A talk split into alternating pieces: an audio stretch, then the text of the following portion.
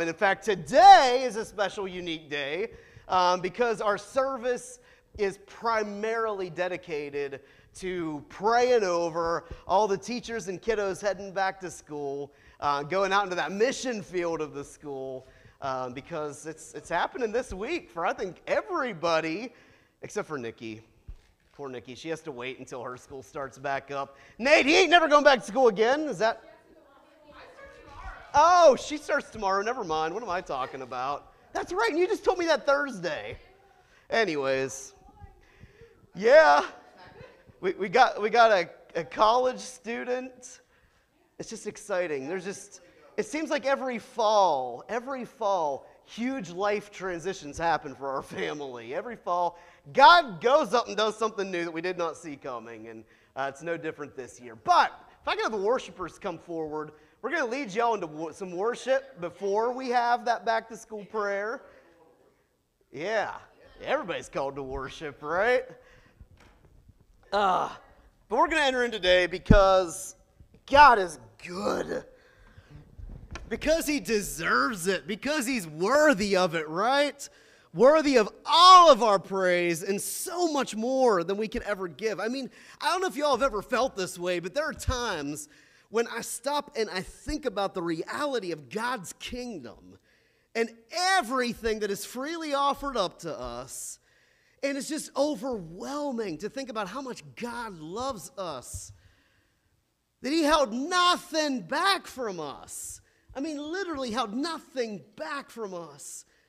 And then I start feeling a healthy conviction of how much I hold back from Him in my life how much I shy away when He laid it all down.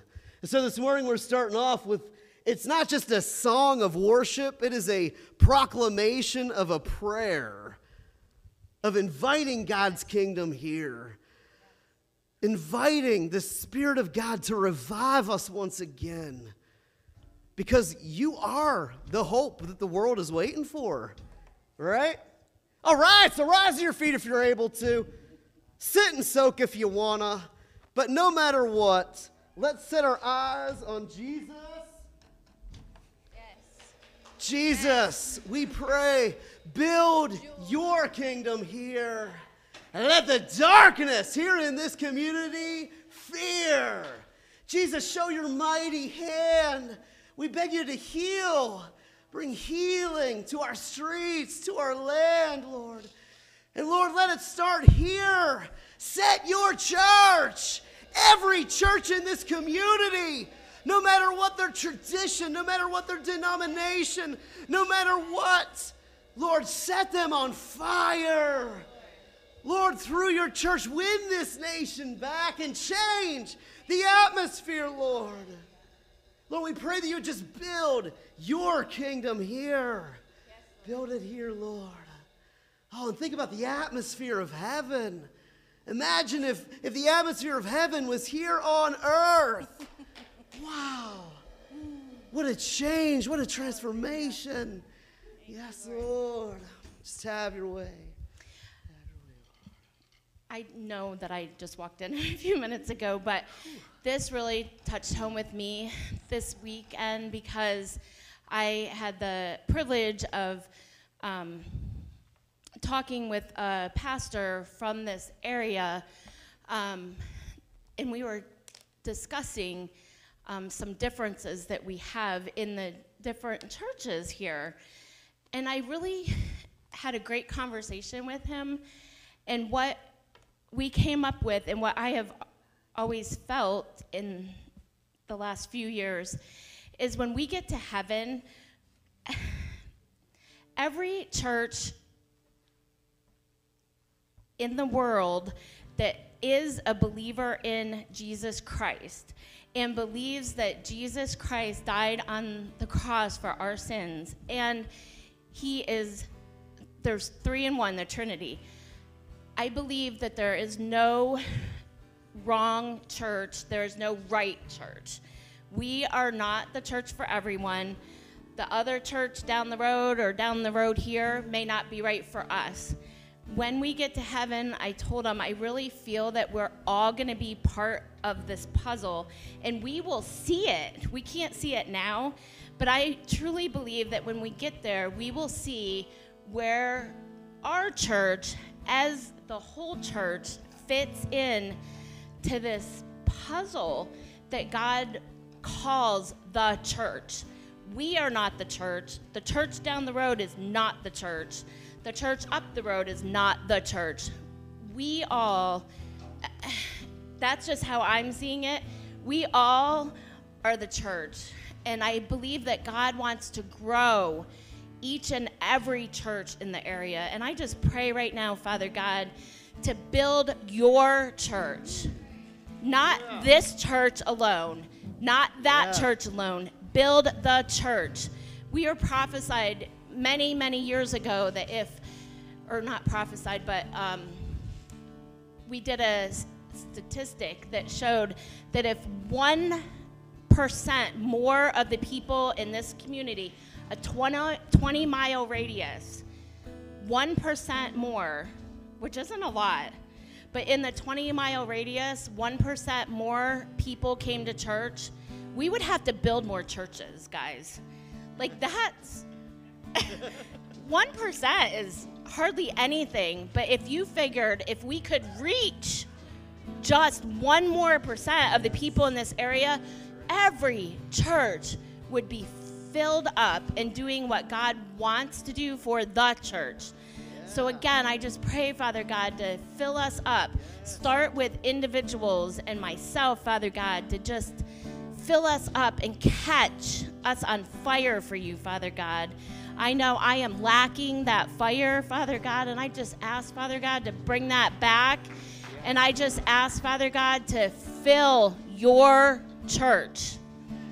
And I just ask to bring people in I was talking to somebody else, Becky, yesterday, that I said, you know, if we have 40 people here that are strong, I would rather have 40 people here that are strong in their foundation than fill this sanctuary with 300 people that are not strong.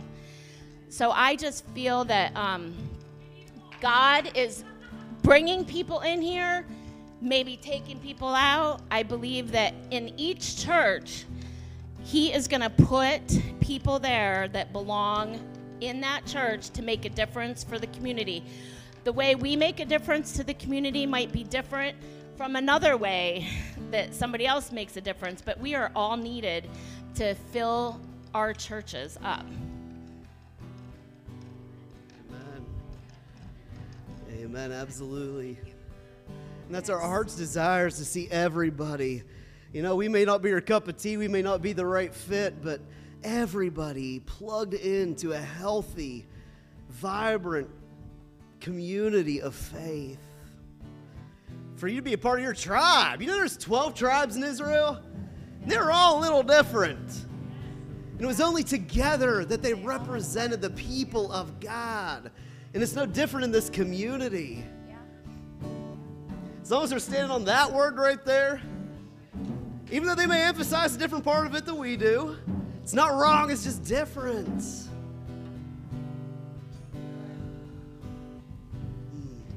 So we thank you, Lord, for building your community here in this place, your kingdom. Because we know that together there is safety. Yes. It's not good for us to be alone. It's good for us to be plugged in with a group of people so that we can grow together and challenge each other. As we dive into you, as we seek after you, Lord, as we learn more about your word, more about your kingdom who you are, Lord. There is victory. Victory. Isn't there victory? Here in this place this morning, there is victory because the Lord is here.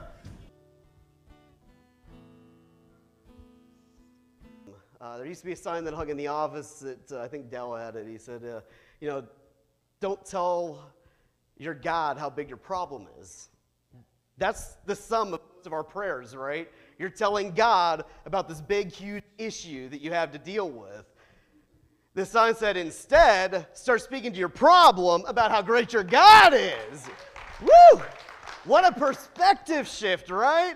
As you start prophesying to those problems what God's word promises, wow, does that shift your perspective? And I'll tell you what, it's when I start doing that that things actually start changing in the natural world as well, right? But as Lisa reminded us this morning, once we get to heaven, you know, all these spiritual gifts that we love and we seek after here at New Hope, that's something unique about us. The Bible teaches us that all those spiritual gifts are going away. Now we know in part, then we know fully. No need for prophecy. Everybody already knows everything. No need for healing because there's no sickness, right? No need for words of knowledge because it just goes on and on and on and on. But I'm, I'm not in that kingdom yet. I don't have my glorified body, so they're needed here now. And so today we're going to take time praying over all the teachers and students going back to school. So I have the elders come forward. I don't know whether you realize this or not, but it's not exactly comfortable for them. They, they may have been like nervous coming here to pray for you guys just as much as you might be nervous coming forward. Um, but it's when we step out of our comfort zones and we just trust God that He's going to give us the words to speak. And He does it every year. Every year He brings to revelation, um, you know, different things. And He blesses us. Maybe. Maybe. Right now, if I could have the kiddos and teachers that are returning to school, come on forward. Come on, no need to be shy. Yep, preschool to college and teachers alike.